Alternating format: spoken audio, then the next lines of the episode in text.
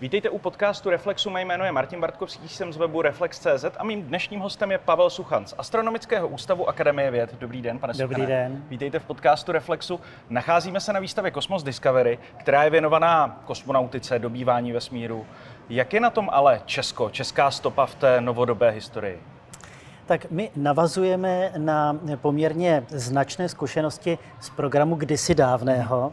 To znamená, za socialistické éry jsme byli účastní programu Interkosmos a tam jsme byli na poměrně vysoké úrovni. To byl také důvod, proč Vladimír Remek letěl jako první kosmonaut z jiného státu než ze Spojených států amerických a e, ze Sovětského svazu, ale dneska je to samozřejmě úplně jinak a ten úplně zásadní klíč e, byl v roce 2008 vstup České republiky do Evropské kosmické agentury, protože e, dneska ta ruská kosmonautika se odehrává v rámci Roskosmosu, američani mají svoji NASU a tím, že jsme se dostali do té evropské nejvyšší úrovně, tak máme samozřejmě víc možností, víc napojení, ale už před tím rokem 2000 2008 eh, čeští věci spolupracovali s Evropskou kosmickou agenturou. Teď to máme v rámci členství České republiky a v současné době se podílíme eh, na 23 projektech, tím myslím tedy misích Evropské kosmické agentury. Eh, asi ten největší úspěch, který zatím jsme dosáhli, tak je sonda Solar Orbiter, mm-hmm. to je vědecká mise, vědecká družice, která letí ke Slunci.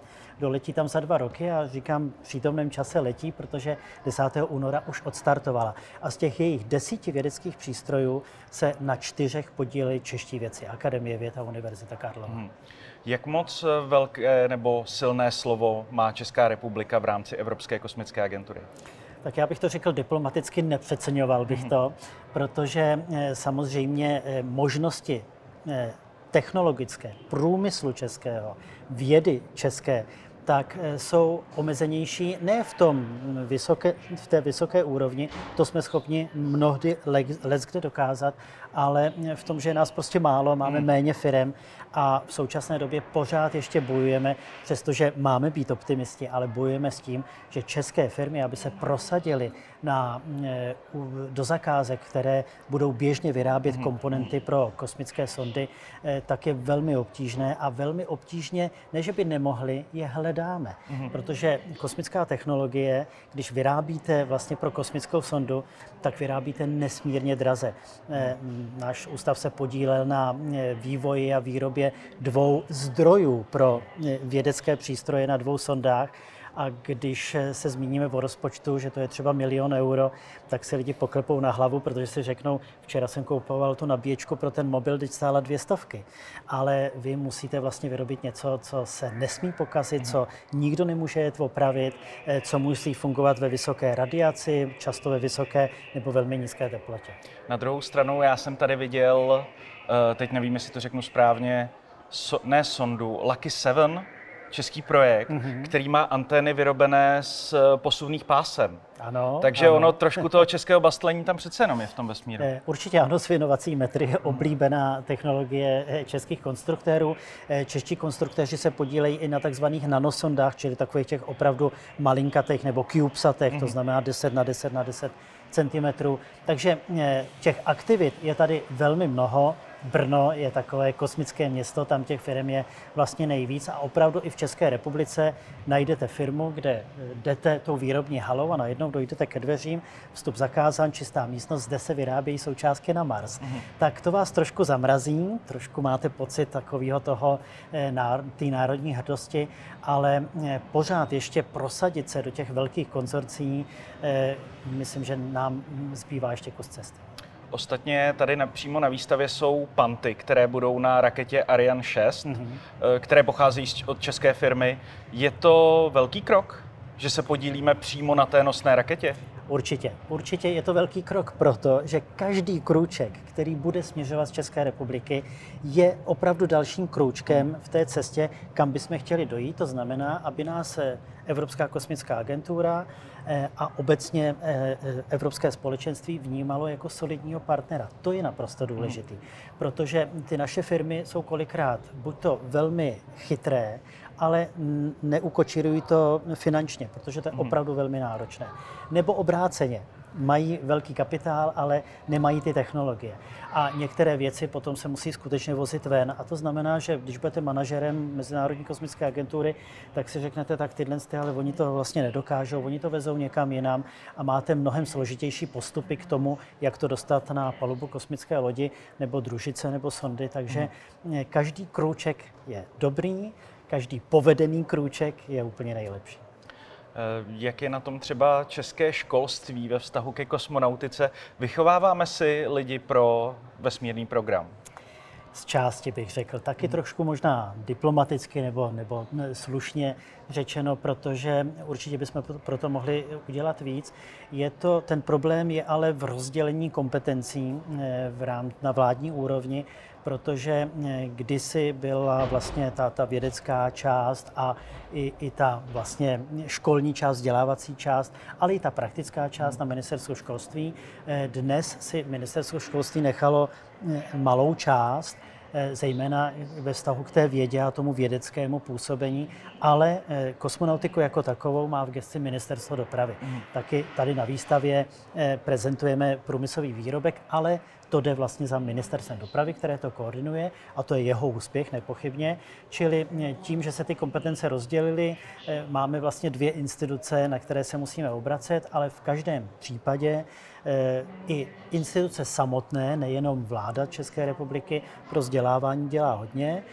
Evropská kosmická agentura má své vzdělávací kanceláře v členských zemích a to takzvané SRO, ta vzdělávací kancelář je i tady v České republice, mhm. kolegové tady právě teď na výstavě jsou a e, pořádají nejenom přednášky, kurzy, e, školení, ale i soutěže, e, pomáhají českým studentům a dětem se dostat do mezinárodních soutěží. Mimochodem je to pár dní, co vyhráli 13-letí kluci z Rovnice nad Labem, nad Labem ve své kategorii a navrhli nejlepší stanici na měsíčním povrchu. Takže to se daří a pak tady já tady mám i asistenta, mm-hmm. protože dodnes eh, funguje vzdělávací projekt do Kosmos Krtkem a navazuje právě na tohodle, možná jestli to uvidí kamera, eh, naváže, navazuje právě na tohodle astronauta, protože všichni známe Krtka Zdenka Millera, všichni jsme s ním prošli a jeho pohádkama a pohádkou Krteka raketa, ale tohle je suchý zip na opravdivém astronautovi, který letěl v raketoplánu Endeavour, který tady máme na výstavě za sebou v roce 2011 na Mezinárodní kosmickou stanici. Takže eh, my ho neuklízíme do nějaké neprůstřelné skleněné vitríny, ale naopak ho dáváme dětem do ruky, aby si podrželi něco, co bylo ve vesmíru a skrze to vnímali vlastně, co, eh, jak se v tom vesmíru chovat. A dáváme ho do ruky dětem, které možná za těch deset let, až dostudují, budou ty inženýři se budou podílet na těch projektech, které tady do budoucnosti ukazuje. Myslíte tedy, že cesta dalšího Čecha do vesmíru povede přes krtka Andrew Foistla, eh, který ho vzal tuším v roce 2011 do 2011 vesmíru? a potom 2018 vzal ještě v raketě Soyuz, mm-hmm. ruský raketě na Mezinárodní kosmickou stanici menšího a říká mu krtek syn. Takže bude to právě ten krtek, který myslíte si, že v nové generaci zažehne touhu dostat se do vesmíru?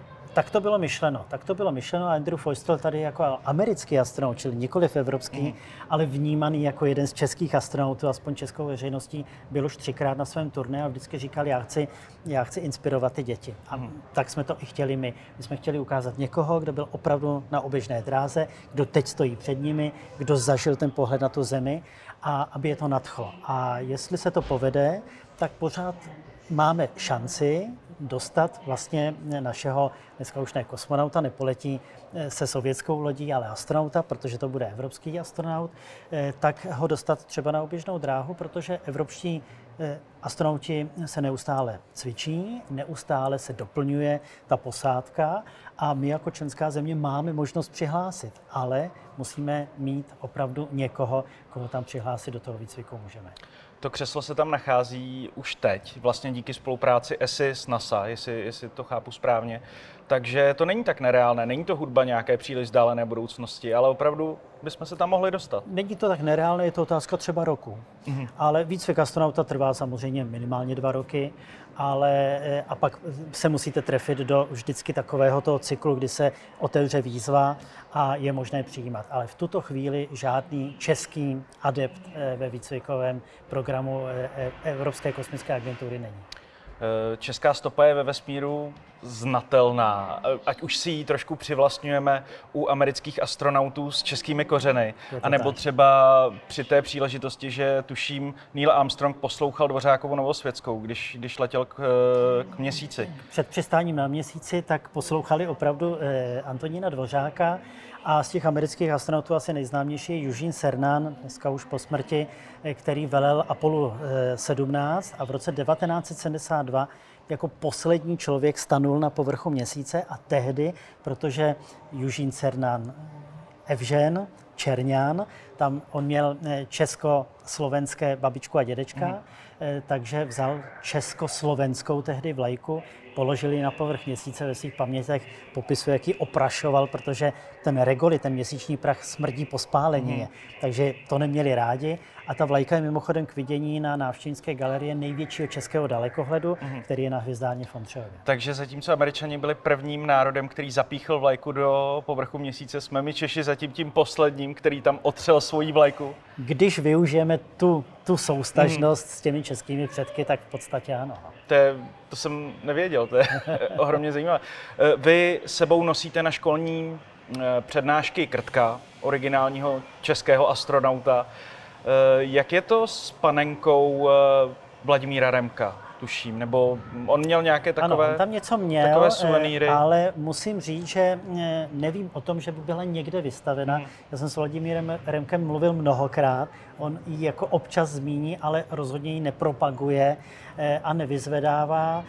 V každém případě to je samozřejmě nejenom v pořádku, ale je to krásná věc. Oni, eh, kosmonauti, astronauti, si mohou vzít něco na oběžnou dráhu, musí to, musí to samozřejmě podléhat schválení té kosmické agentury, takže Krtek prošel schválením NASA, vezou si to v takzvaném osobním balíčku astronauta, eh, nesmí to být prodejná věc, nesmí to být nějaká kontroverzní věc spojená s politikou a podobně, ale toho krtka jsme využili vlastně úplně jinak. To hmm. není jenom věc, kterou si odvezl jeden astronaut a pak ji přivezl zpátky a má ji někde na poličce, ale ona, ona funguje, působí opravdu ve vzdělávání dětí. Ještě když se vrátíme k raketě Ariane 6, která by měla odstartovat tuším letos, je to tak? E, ano, ještě letos, je to tak. Ona poletí k měsíci, poveze tam uh, sondy, je to tak? Tak. Uh, k- a když budeme trošku předbíhat, za jak dlouho si myslíte, že se lidé vrátí na měsíc a kdy to budou Evropané? Tak u Ariane 6 se eh, uvažuje o tom, že ona by dopravila k měsíci materiál pro těžbu některých mm. nerostů na měsíci, takže to není ještě spojeno s dopravou lidí eh, na měsíc, ale v každém případě, když se dneska zeptáme malých dětí, a nemusí být tak malé, tak eh, jestli někdo a kdy přistál na měsíci, tak rok 1969 až 1972 je pro ně něco mezi eh, druhou světovou válkou a středověkem. Husitstvím, prostě přesně Vůbec tak. netušej. Eh, takže eh, samozřejmě měsíc lidstvo opustilo, z hlediska lidské posádky létaly tam sondy a o měsíci jsme se dozvěděli eh, další a další věci, ale v každém případě hned tři kosmické agentury vyhlásily návrat člověka na měsíc. Mhm. Všechny tři, a je to americká NASA, Evropská kosmická agentura, čili Evropská ESA, ale také Čína, Čínská kosmická agentura a všechny mluví zhruba stejně o pětiletém období od teď. To znamená 2025 je velmi pravděpodobné, že už se někdo měsíci dostane a nemusíme chodit ještě moc daleko, protože SpaceX Elona Muska mluví také o tom, že by dopravilo astronauta na měsíc. Je to ale spíš taková, a teď to nemyslím ošklivě tím slovem, ale politická mm-hmm. věc, protože eh, je to, to lidstvo dneska může vypustit automatickou sondu. Jestli ona schoří po cestě, tak ten člověk nezahyne, je to jednodušší, je to levnější, může to pracovat na dálku, zjistíte spoustu informací a člověku toho nemusí být. Ale samozřejmě lidstvo potřebuje mít ten pocit, že tam stanulo a to samé se týká Marsu pořád všichni čekáme, kdy poletí první člověk Marsu. Myslíte si, že se toho dožijeme? Eh, měsíce ano, eh, u Marsu je to složité, protože eh, ta informace, že na Mars například NASA vypustí nebo pošle člověka za 20 roků, je pořád konstantní už nejméně 30 roků. Pane Suchané, já vám moc děkuji za rozhovor a doufám, že se dočkáme nejenom člověka na měsíci, ale i dalšího Čecha ve vesmíru a že to nebude jenom plišový krk. Bude to prima. Mějte se hezky. Díky moc.